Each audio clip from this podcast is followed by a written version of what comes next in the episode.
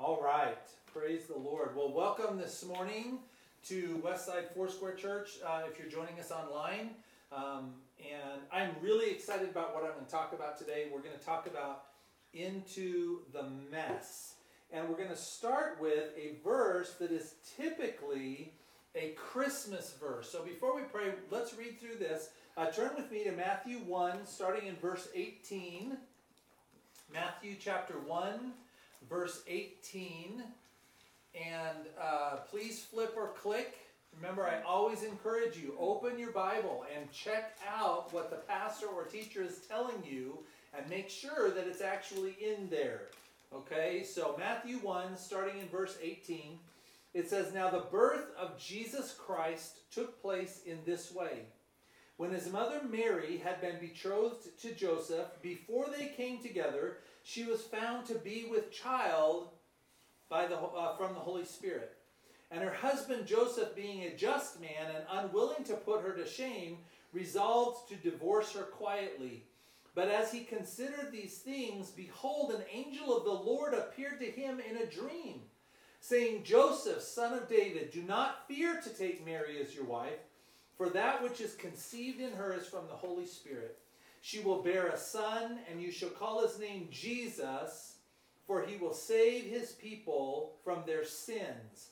All this took place to fulfill what the Lord had spoken by the prophet Behold, the virgin shall conceive and bear a son, and they shall call his name what? Jesus. Nope. Emmanuel. Emmanuel, which means God with us. That's a quote from the book of Isaiah, chapter 7, verse 14. One of Jesus' names is God with us. So let's pray. God, we ask that you would open our minds and our hearts today. God, let our let the let our hearts and our minds be good soil to receive the seed of your word today and to produce a harvest. God, we ask that you would um, allow us to humble ourselves to let the word change us today. In Jesus' name, amen. Amen. So typically, this passage in talking about Emmanuel is talked about at Christmas, which is fine. That's good because it's about the birth of Jesus, right? But I want to talk a little bit more about this because I think that there may be something deeper to this whole Emmanuel thing. Something that we don't always consider, but that we need to consider. What if this prophecy of God with us isn't just about Jesus being born on earth? I mean, it's true that God with us does refer, that's his name, by the way. That's one of Jesus' names, um, is Emmanuel.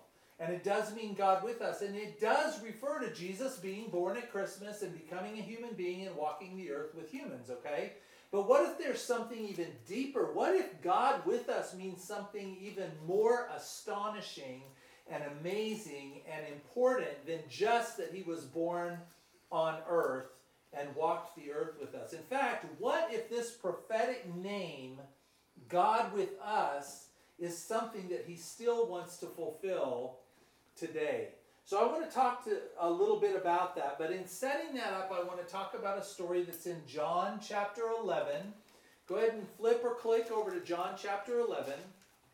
Jesus had some really good friends, Lazarus and his sisters Mary and Martha. They were good friends. The Bible says that Jesus loved them. Jesus would go to their house a lot. In fact, the last week before Jesus was crucified, they believe he went to the city where they lived, the town where they lived, and it's believed that he lived with Lazarus and Mary and Martha the last week before he died. He was good friends with them. But a while before that, he was out preaching in the countryside in another town, and Lazarus got very, very sick. He was very sick. And they sent messengers to Jesus to tell Jesus that Lazarus was sick. And Jesus said, We're not going now, we're going to wait a couple days. So when he finally gets there, it's too late. Lazarus has already been dead for four days by the time Jesus shows up. So if you turn to uh, if you turn to verse 17 in John chapter 11, it says, "Now when Jesus came, he found that Lazarus had already been in the tomb for four days. Bethany was near Jerusalem, about two miles off, and many of the Jews had come to Mary and Martha to console them concerning their brother. So when Martha heard, listen closely to this, to how Jesus interacts with Martha. When Martha heard that Jesus was coming, she went and met him, but Mary remained seated in the house. Martha said to Jesus, Lord, if you had been here, my brother would not have died. But even now I know that whatever you ask from God, God will give you. And Jesus said to her, Your brother will rise again. Martha said, I know that he will rise again in the resurrection on the last day. Jesus said to her, I am the resurrection and the life. Whoever believes in me, though he die, yet shall he live. And whoever lives and believes in me shall never die. Do you believe this? She said to him, Yes, Lord, I believe that you are the Christ, the Son of God, who is coming into the world. Isn't that an interesting interaction that he has with Mary? And then he turns around and he has a, a, a very different interaction with, uh, or with Martha. Then he turns around and has a very different reaction starting in verse 28 with Mary, with her sister. Verse 28. When she had said this, she went and called her sister Mary, saying in private, The teacher is here and is calling for you. And when she heard it, she rose quickly and went to him. Now Jesus had not yet come into the village, was, but was still in the place where Martha had met him. When the Jews who were in the house consoling her saw Mary rise quickly and go out, they followed her, supposing that she was going to the tomb to weep there. Now, when Mary came to where Jesus was and saw him, she fell at his feet, saying to him, Lord, if you had been here, my brother would not have died. So she said basically the same thing to Jesus that Martha had said to Jesus. But Jesus responds to her very, very differently. When Jesus saw her weeping, and the Jews who had come with her also weeping, he was deeply moved in his spirit and greatly troubled. And he said, Where have you laid him? They said to him, Lord, come and see. And Jesus wept. So the Jews said, See how he loved him. Jesus is Emmanuel. He is God with us. And in this story, we see Jesus walking out this name of being with us. Jesus shows us and both sister, uh, Jesus shows us, um, oh, Jesus shows up. Sorry, I had a misprint on there.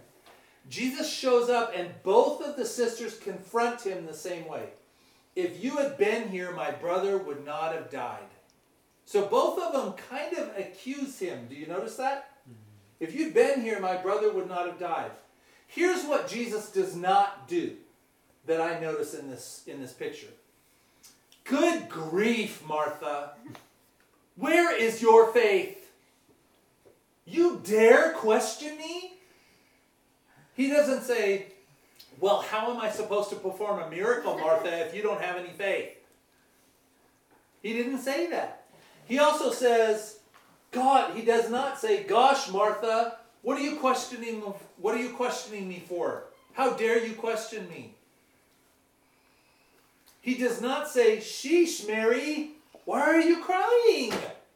Can't you see that I'm here now? Don't you believe in me? What are you all so upset for? What's wrong with you? Why are you giving into your emotions like this? Hmm. Jesus doesn't say any of those things. But I want to ask you a question. How often does his church say those things?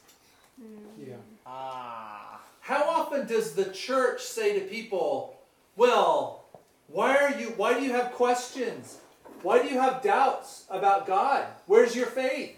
Why don't you just believe what the Bible says? How often does the church say, well, why don't you just do what you're told? Why don't you just trust whatever the teacher tells you? How often does the church say, well, why are you giving into your emotions? Just stand in faith. How often does the church say, suck it up, stop crying, stop hurting, come out of your mess so that Jesus can help you? Not only the church, but how often do we do this in people's lives? You know what? You really need Jesus. You need to come to church with me. You need to stop believing all the lies and vote like I do. yeah. Honey, would you stop crying and just let me fix it? We say, Look, there's safety, there's hope for you. Come out of your mess and let me help you. But Jesus' name is Emmanuel. Jesus' name isn't you come to me. Jesus' name is God with us. Martha came to Jesus in her doubt and in her confusion. She accused, she questioned Jesus. And what did Jesus do? He entered into that doubt and confusion with her. He had a conversation with her. He stopped and listened to what she had to say, listened to what she was thinking. Rachel? I just wanted to point out that Emmanuel it, uh, also isn't, I'll be there when I get to it. I'll be there soon. Just hold on. Just hold tight. I'll be there soon. No, it's hen. I'm already here. Yeah, it's God with us. And when Martha came to Jesus with her doubt and her confusion and her accusations and her questions, Jesus stopped and he entered into those doubts with her. Do you see that? Mm. He paused long enough to experience the thoughts and mm. questions that she had. He led her to truth, but he didn't do it from the outside. He didn't stand outside and say, What's wrong with you? Come here. He entered into the mental storm she was having. He entered into the mess that she was in to guide her out of it. Mary came to Jesus in a severe emotional crisis. Her heart was broken over the loss of her brother. She was confused and hurt that Jesus had not come. And what did Jesus do? He entered into that hurt with her. Hmm. He paused and he wept with her. Isn't that amazing? Yeah. Jesus was not weeping because Lazarus was dead. Jesus knew that he was going to raise Lazarus.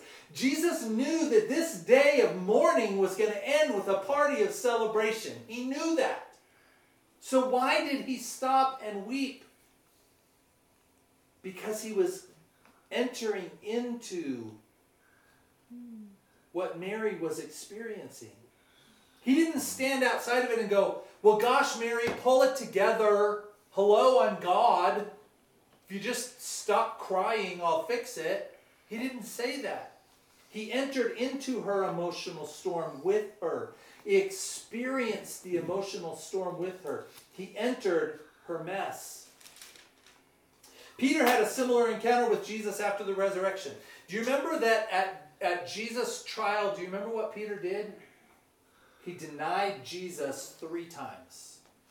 Jesus had told him before the trial, before Jesus' arrest, Peter said, Even if you die, Lord, I'll follow you into death. And Jesus said, You know what, Peter? He said, Before the rooster crows in the morning, you're going to deny me three times.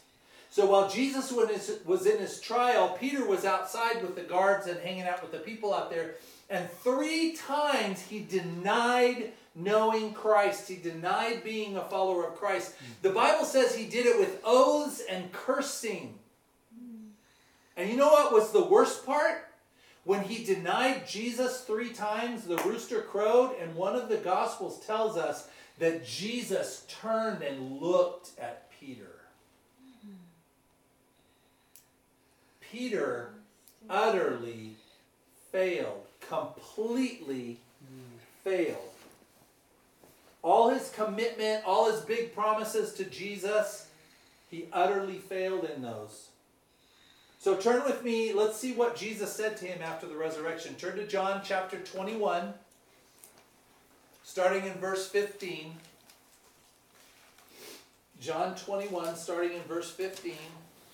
Jesus met with his disciples. Jesus actually made them breakfast. He had fish for breakfast. Jesus and I are going to have to have a talk because I don't like fish.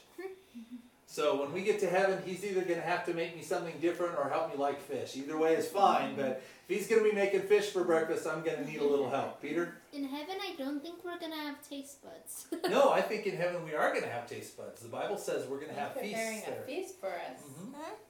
Yep. Okay, never mind. That's gonna be some party too. Yeah.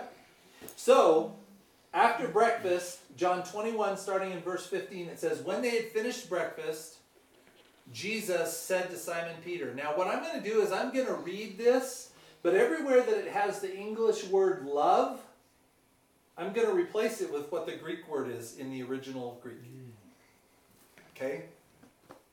Because in English we only have one word for love. In Greek there are four or five words that are translated as love. Okay? And two of those words are agape, which means God's love, sacrificial love, love that gives even when it hurts, and phileo, which is like a brotherly love. It's like an affection you have for someone. Okay? And so I'm going to read this passage, but what I'm going to do is everywhere that it has the English word love, I'm going to tell you what the Greek is in the original Greek. All right?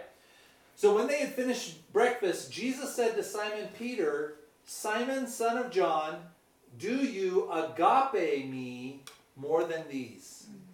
So Jesus said to him, Do you love me with God's kind of perfect love? And he said to him, or Peter answered, Yes, Lord, you know that I phileo you. Hmm. You can look this up in the Greek. It's easy, you can find it online. Peter said, I phileo you. Jesus said, Do you have perfect godly love for me, Peter? Peter said, I have affection for you, Lord. Peter has been completely humbled by this experience. He is very, very aware that he has utterly and completely and totally failed Jesus and let him down. No longer is he spouting his undying loyalty. Lord, I'll follow you to the, to the death. No. Peter is completely humbled at this point. And where Jesus says, Do you have perfect love for me? Peter is willing to state the truth. Mm-hmm. Lord, I have affection for you. I care about you. Verse 16. Verse 16, Jesus said to him a second time, Simon, son of John, do you agape me? And he said to him, Yes, Lord, you know that I phileo you. And Jesus said to him, Tend my sheep. And then Jesus, the third time, says, Simon, son of John, do you phileo? Jesus changes the word that he uses. He stops asking Peter if he has perfect love for him and he says, Peter, do you care about me? Do you have affection for me? And it says Peter was grieved because was grieved because he said the third time, Do you phileo me? And he said to him, Lord, you know everything. You know that I phileo you. Jesus said, Feed my sheep. Jesus doesn't stay aloft from Peter. He doesn't stay back here. He comes to Peter and says, Okay, Peter, do you love me with a perfect love? And Peter, in his humility and truth, in the middle of his failure and his shame before Jesus, Peter says the truth. He says, Lord, you know that I care about you, that I have that I have affection for you. And in the end, what does Jesus do?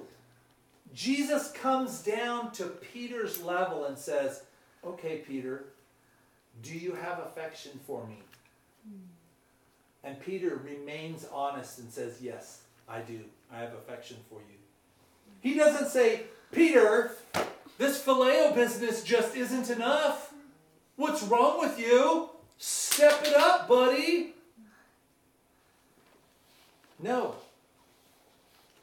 Jesus comes down to Peter's level. He enters into Peter's mess of shame and embarrassment. And he says, Peter, do you phileo me? Basically, what he's saying is he's coming down into Peter's mess and saying, I will take what you have to give. Mm. Turn with me to John chapter 8, starting in verse 2.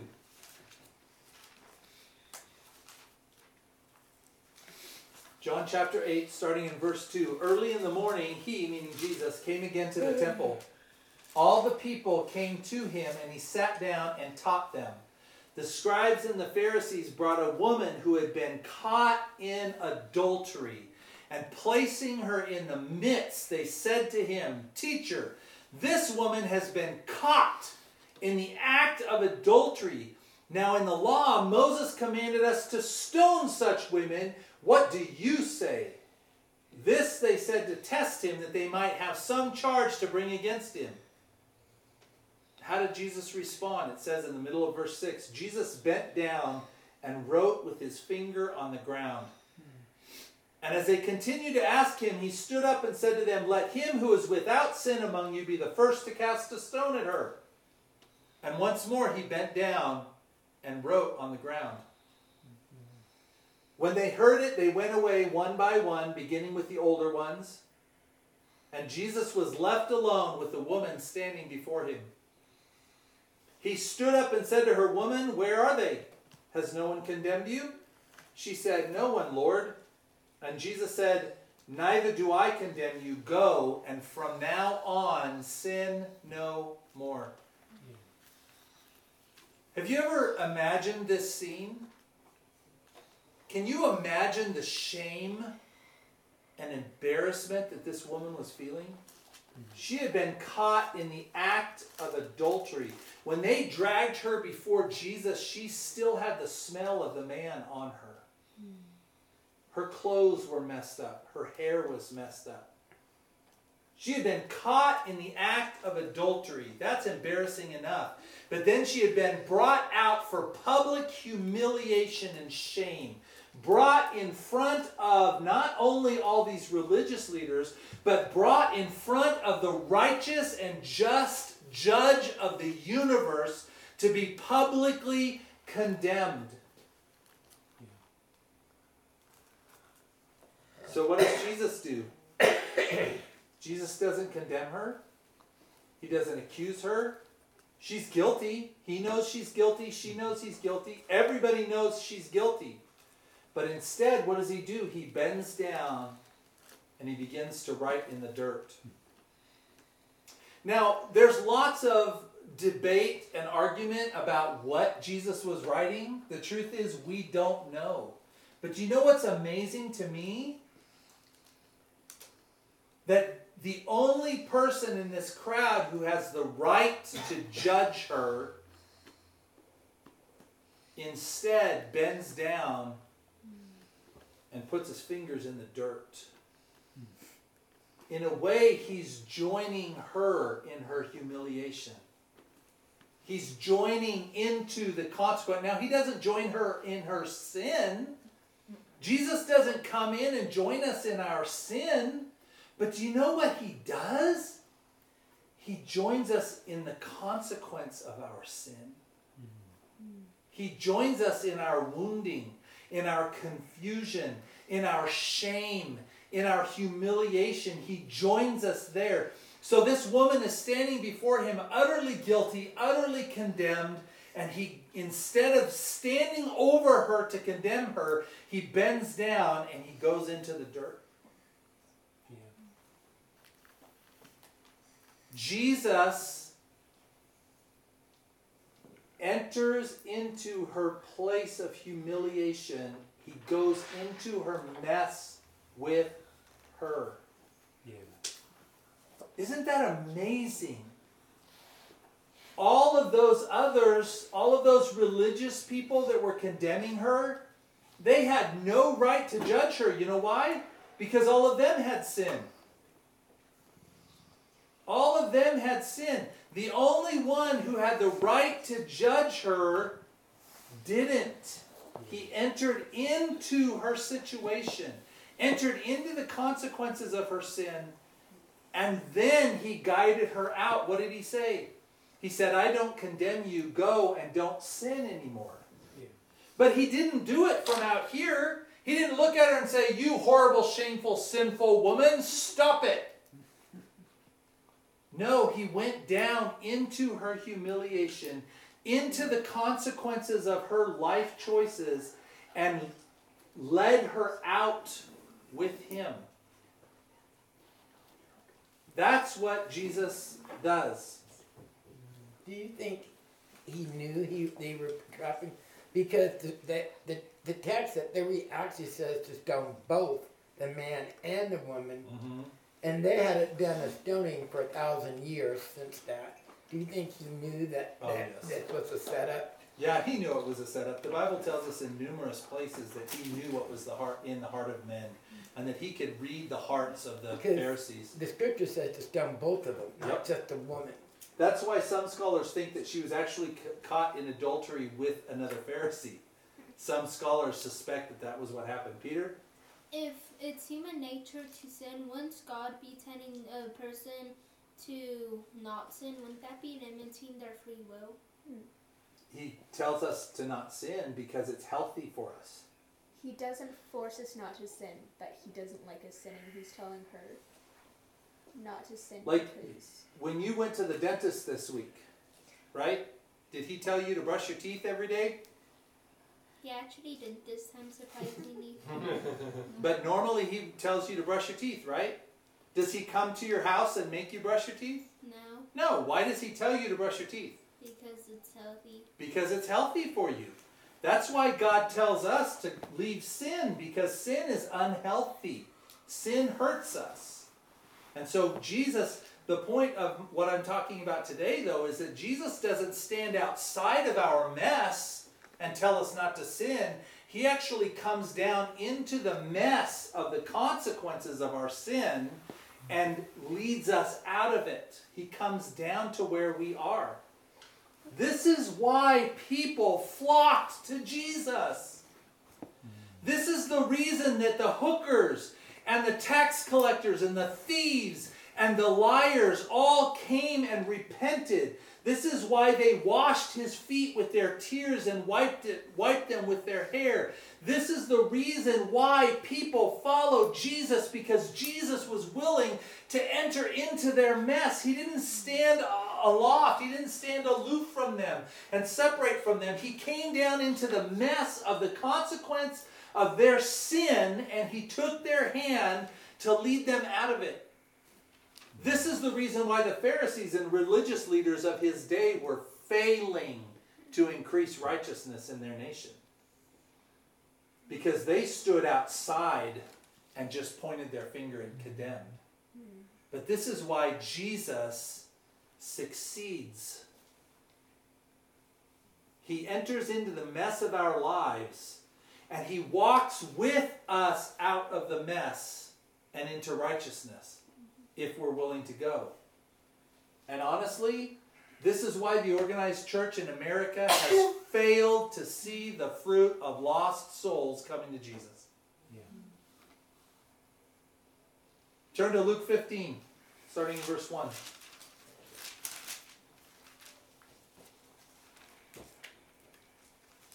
Luke 15, verse 1. Now the tax collectors and sinners were all drawing near to hear him. And the Pharisees and the scribes grumbled, saying, This man receives sinners and eats with them. So he told them this parable What man of you, having a hundred sheep, if he has lost one of them, does not leave the 99 in the open country and go after the one that is lost? How long does he go after it? What does it say right there at the end of verse 4? Until it's found, isn't it? Until he finds it. He says, Which of you, having a hundred sheep, will leave the 99 and go look for the lost one until he finds it? And when he has found it, he lays it on his shoulders, rejoicing. And when he comes home, he calls together his friends and neighbors, saying to them, Rejoice with me, for I have found my sheep that was lost. Just so, Jesus says, I tell you, there will be more joy in heaven over one sinner who repents than over the 99 righteous persons who need no repentance. But what does Jesus do? Does he stand with the 99 and go, Lost sheep, where are you? Come back. No. Jesus leaves and he goes to where the lost sheep is. He enters into their lost situation and he picks them up and he takes them home. Listen, I get it. Entering into people's mess is, is smelly, it's dirty, it's uncomfortable, it costs time and resources and emotions to enter into the, pe- the mess of the people around us. But do you know why I believe that most Americans who call themselves Christians are un- unwilling to enter into the mess of the people around them? Hmm. Because they haven't encountered Jesus in their mess. That's why most American Christians will not, they're not willing to enter into the mess of anyone else because they haven't yet encountered Jesus in the middle of their mess. We're willing to dress up and go to church. We're willing to say the right things, to behave the right way. We're willing to go to church and interact with a Jesus who's clean and antiseptic and not messy. And in the meantime, we cover up our own mess. We ignore our own confusion. We uh, pretend like we don't sin. We pretend like we don't have failure. We pretend like we're not weak and needy. We put on the right clothes and say the right words and we put the right uh, expression on our face and we go to a nice, clean, pretty church and we meet with a holy and glorious Jesus on his throne. And why? I don't blame them for doing that. You know why? That's what they've been taught. Pastors and teachers in the church have taught people to clean up and come to church so Jesus can help you.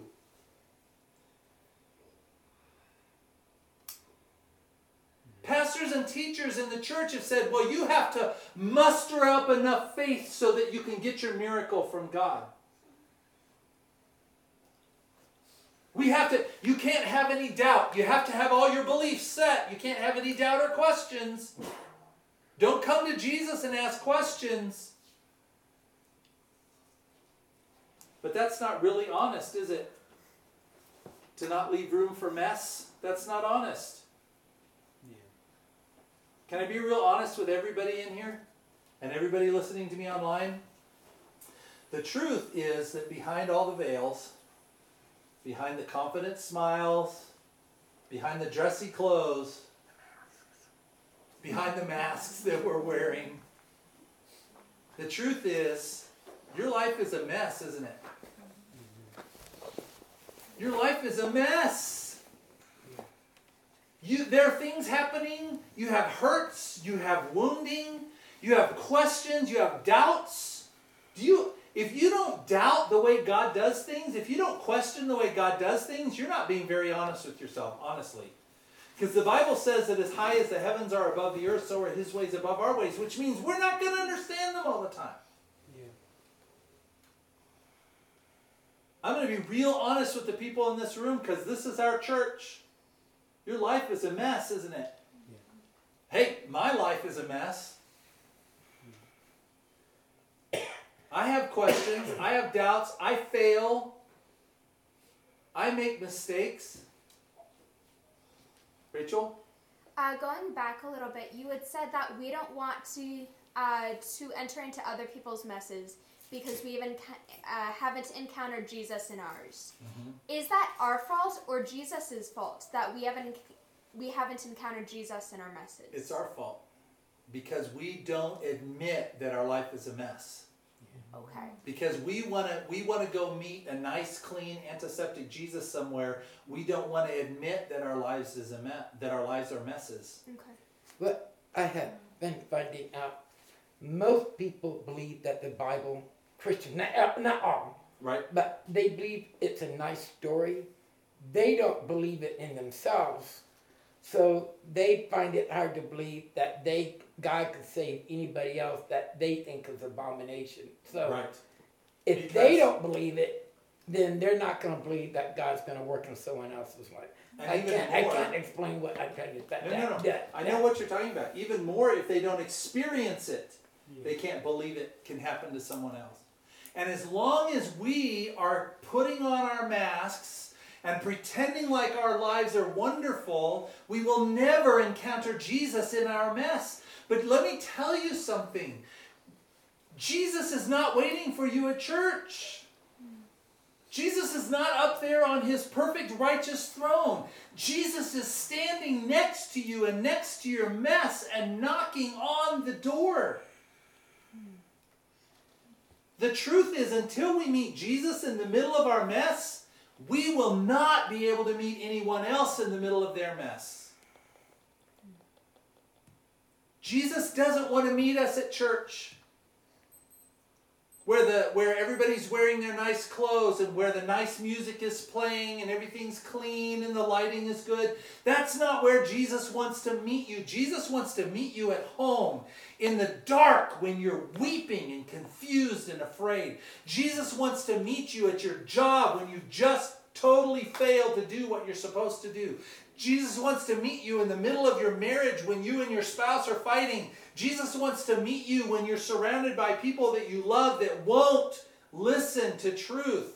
Jesus wants to meet you in the middle of your mess, and until he does, you can never meet anyone else in the middle of theirs.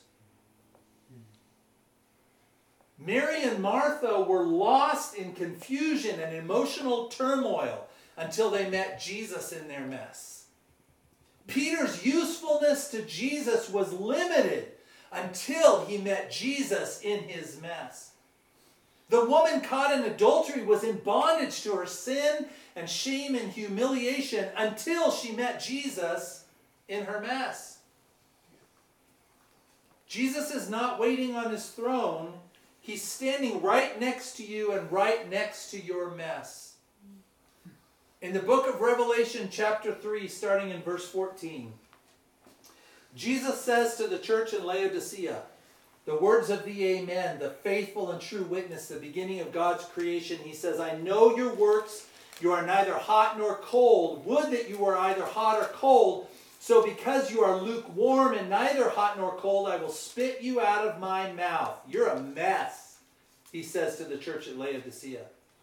For you say, I am rich, I have prospered, and I need nothing not realizing that you are wretched, pitiable, poor, blind, naked. So, this church in Laodicea was putting on the show, pretending like they were okay, pretending like they weren't a mess. They had it all together. I'm rich, I'm wealthy, I'm successful. And Jesus says, You are a mess. And then he says, I counsel you to buy from me gold refined by fire so that you may be rich, and white garments so that you may clothe yourself, and the shame of your nakedness may not be seen, and salve to anoint your eyes so that you may see. Jesus says, The truth is that you're a mess, but you won't even see it. He says, Let me give you treasure that lasts. Let me give you clean clothes that look good to me. And then what does he say? Those whom I love, I reprove and discipline, so be zealous and repent. He says, Behold, I stand at the door and knock. If anyone hears my voice and opens the door, I will come into him and eat with him and he with me. So, what is Jesus saying? He's saying, I'm not on the throne waiting for you to get everything cleaned up so you can come to me. He says, You are a mess. I have what you need, and I am right next to you, knocking on the door. Let me come into your mess. Hmm. Let me come into your mess. When you're angry, Jesus wants to stand with you in that. When you're afraid, Jesus wants to come in and stand with you. When you're hurting, you're wounded, when you need healing, Jesus wants to come in and stand with you in the middle of your mess. He's not asking you to leave your mess and come to Him. If you think that you have to dress up and go somewhere nice and clean and pretty and antiseptic to meet Jesus, you left Jesus back there, by the way. Hmm. He's standing at the door of your mess. And you put on your clean church clothes and went, went off to church and you left him standing at the door of your mess. Because that's where He wants to meet you. And until we open the door and invite Him into our mess, we will never be able to go into anybody else's mess. Jesus stands at your mess and knocks. So here's our self check for the week. What did we say Jesus, one of Jesus' names is? Emmanuel.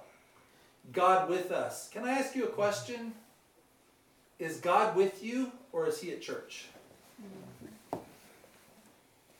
Is God with you or is he at Bible study? Is he with you when you hit your thumb with a hammer and words come out of your mouth that probably shouldn't come out of your mouth? Is he with you when you're so angry at your spouse or your brother or sister that you can't hardly think a nice thought about him?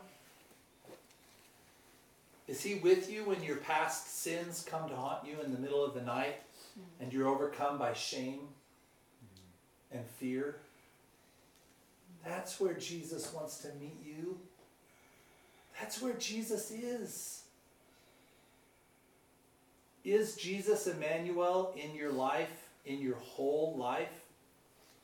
Or does he sit on a throne and you're trying to get to him? Mm. Because I got to tell you that that's just a religious idea that's not really Jesus. Then why do they teach before you can go to Christ you have to repent? This is confusing me. I'm Because- going to be honest with you. This Sure, because- Jesus, we do need to repent, but Jesus comes down and meets us in the consequence of our sin, and we repent and follow Him. Does that make sense? We don't we don't leave our we don't leave the consequence of our sin and go find Jesus. We sin and then the things happen to us because of our sin and Jesus is waiting right there. So we don't have to I think what I'm trying to say is we don't have to clean ourselves up first and then go to Jesus. Jesus comes to us in the middle of our sin and invites us to come out. He comes with us into our mess. And we do have to repent. He does preach a gospel of repentance, but he comes to us where we're stuck in our sin. And he offers the his offer of the good news of the gospel is not him standing out here going, Woohoo! Come to me. The good news of the gospel is that Jesus hikes up his pants and climbs down into your mud and muck and mm-hmm. reaches his hand out and says, Will you take my hand and let me lead you out? Mm-hmm. And repentance is that relational piece that comes through relationship and it opens the door for relationship. Yes. And repentance is when we reach up and take his hand mm. and let him take us out of the muck of our sin. We will not be free from our bondages. We will not be free from our past. We will not be free from our doubts or our fears. We will not receive the emotional and mental healing that we need until we stand in it and we open the door and let Jesus come into it with us. Lord, we come before you this morning. And God, we repent of thinking that we have to make it to you. That somehow we have to clean up and get to you. When the truth is that you come down to where we are and hold your hand out to us. And God, those of us who have already decided to follow you are the worst at this. We're the worst at thinking that we have to clean ourselves up and go meet you somewhere. When the truth is, in the middle of our mess, you're standing right there with your hand out. God, I ask that you would help every person listening to my voice to open the door and let you come into their mess and love them where they are. God, that you would take our hand, that you would pull us out of the muck, and that we would walk into life with you. And God, then that we would have, when we've experienced that, we will have the compassion to reach out to others in the middle of their mess because we'll know that we're not any better than they are. We don't have it more all together than they do. We're not better people than they are. We've just found Jesus and he's pulling us out of our mess and he wants to come to them and pull them out of their mess too. God, humble us. Let us love people the way you do. In Jesus' name, amen. Amen. Well, thank you, all of you who are online. Thank you for joining us today. Um, hopefully, you found this encouraging, maybe a little challenging. I want to just tell you Jesus wants to meet you where you are in your mess. You, you're a mess. I know it. I know you're a mess because I'm a mess. We're all a mess. And Jesus wants to meet you in the middle of your mess. I want to encourage you to just pray and invite Him to come into the mess where you're at to help you in the middle of your mess. We love you, we believe in you, and we believe in Jesus in you, and we will talk to you next week.